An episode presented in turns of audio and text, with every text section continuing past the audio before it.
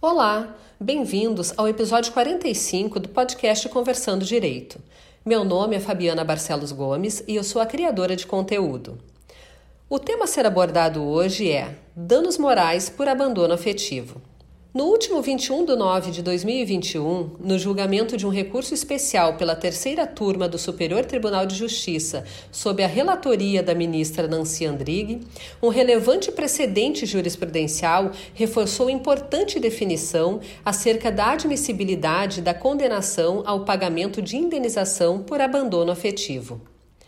A controvérsia enfrentada no referido julgado tratou como juridicamente possível a reparação de danos pleiteada por um filho, tendo como fundamento o abandono afetivo, o que determinou a condenação de um pai ao pagamento de 30 mil reais ao filho por danos morais. Apesar de não existir no ordenamento pátrio o dever de amar, o artigo 5 do Estatuto da Criança e do Adolescente dispõe que, abre aspas, nenhuma criança ou adolescente será objeto de qualquer forma de negligência, discriminação, exploração, violência, crueldade e opressão, punido na forma da lei qualquer atentado, por ação ou omissão, aos seus direitos fundamentais. Fecha aspas. Uma interpretação sistemática do conjunto de regras que tratam da matéria responsabilidade civil de forma ampla e restrita, com destaque para os artigos 186 e 927 do Código Civil de 2002, não exclui sua aplicabilidade no âmbito das relações familiares, desde que demonstrada a existência dos respectivos pressupostos. A possibilidade de os pais serem condenados a reparar os danos morais causados pelo abandono afetivo do filho, ainda que em caráter excepcional, decorre do fato de que essa espécie de condenação tem causa específica, autônoma e fundamento jurídico próprio, que é o descumprimento pelos pais do dever jurídico de exercer a parentalidade de maneira responsável é que tal dever compreende também a obrigação de conferir aos filhos uma firme referência parental, de modo a propiciar o seu adequado desenvolvimento mental, psíquico e de personalidade, para efetivamente concretizar os princípios do melhor interesse da criança e do adolescente e da dignidade da pessoa humana. Este destaque é importante para desvincular a questão da obrigação de natureza alimentícia relativa ao dever de assistência material dos pais, nem se resolve pela perda do poder familiar, visando a proteção da integridade da criança, de modo a lhe ofertar, por outros meios, a criação e educação eventualmente negada pelos pais, mas que não serve para compensar o efetivo prejuízo psicológico causado ao filho. Assim, se a parentalidade for exercida de maneira irresponsável, desidiosa, negligente e ou nociva aos interesses da prole, configura-se ato ilícito, especialmente se dessas ações ou omissões decorrerem traumas, lesões ou prejuízos perceptíveis a partir de qualquer prova em direito admitida, sobretudo a prova técnica.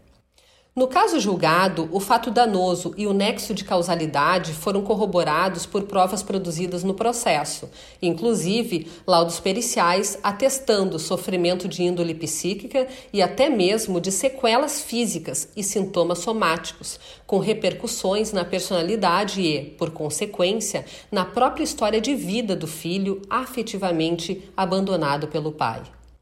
A decisão do STJ destacou a doutrina relacionada a temas do direito das famílias, como, por exemplo, a lição do jurista Rolf Madaleno a nos indicar que, abre aspas, embora possa ser dito que não há como o judiciário obrigar a amar, também deve ser considerado que o Judiciário não pode se omitir de tentar, buscando de uma vez por todas acabar com essa cultura da impunidade que graça no sistema jurídico brasileiro, desde os tempos em que as visitas configuravam o direito do adulto e não como um evidente e incontestável dever que tem os pais de assegurar aos filhos a convivência familiar. Fecha aspas. Ainda destacou a reflexão do professor Conrado Paulino da Rosa, segundo o qual, Abre aspas. Amor e afeto são direitos natos dos filhos, que não podem ser punidos pelas desinteligências e ressentimentos dos seus pais, porquanto a falta desse contato influencia negativamente na formação